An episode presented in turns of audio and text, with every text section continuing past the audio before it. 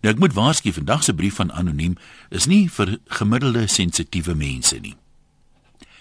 Iemand het eendag gesê die gemiddelde mens is nie gemiddeld nie. Hy is dalk gemiddeld vir 'n aap, maar ondergemiddeld vir 'n mens. Daai ou was reg. Die ander waarheid is natuurlik dat geen aap homself ooit beskou as 'n gemiddelde mens nie. Soos ongelukke mos maar net altyd met ander mense gebeur, so is dit altyd iemand anders wat die aperige stommiteite van die gemiddelde mens aanvang. 'n Mens kan mos nie iets mis as jy nie eers weet dit bestaan nie. Dis die rede hoekom die gemiddelde mens se onlogiese optrede vir hom totale sin maak. Vat nou maar die Amerikaanse TV-aanbieder wat 'n leeu in Suid-Afrika kom skiet het. Melissa Bergman is 'n jaggiesdriftige, soos duisende Suid-Afrikaners. En soos duisende jagters het sy ook 'n foto van haar met haar dooie prooi op Facebook gesit. Maar toe bars alle hel los en iets soos 100 000 mense het alreeds 'n petisie onderteken om haar te verbied om Suid-Afrika ooit weer binne te kom. Hoekom? Sy is nie die eerste persoon wat 'n leeu skiet nie en sy sal nie die laaste wees nie. Net soos bokke geteel word vir jag, so word daar leeu's ook geteel vir jag. Die voorsitter van die Federasie van Jagtersverenigings in Suid-Afrika sê hy neem met groot kommer kennis van die ongevraagde aanvalle op 'n vrou wat wettig in Suid-Afrika kom jag het en dit tot voordeel van die land en sy mense.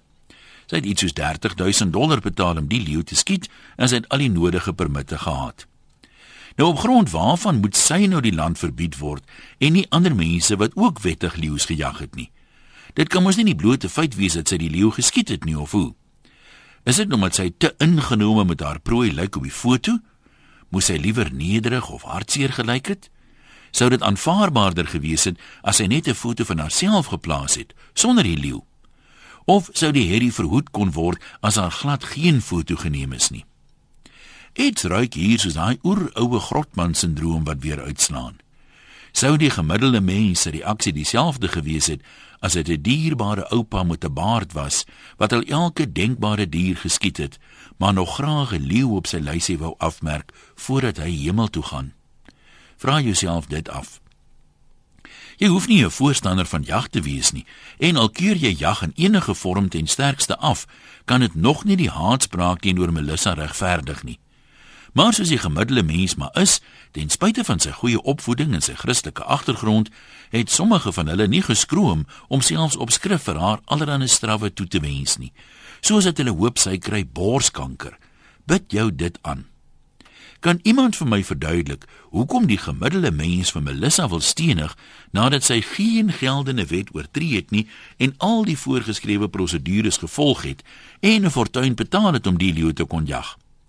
As jy nou so teen leeujag gekant is, soos wat ek terloops ook is, hoekom wens jy nie liewer die ou wat die permit aan haar toegeken het, kry prostaatkanker nie? As hy dit geweier het, dan sou Melissa mos nie die leeu kon skiet nie en dan was daar mos geen probleem nie. Of praat ek nou heeltemal oor die kop van die gemiddelde aapmens? Groete van oor tot oor. Anoniem.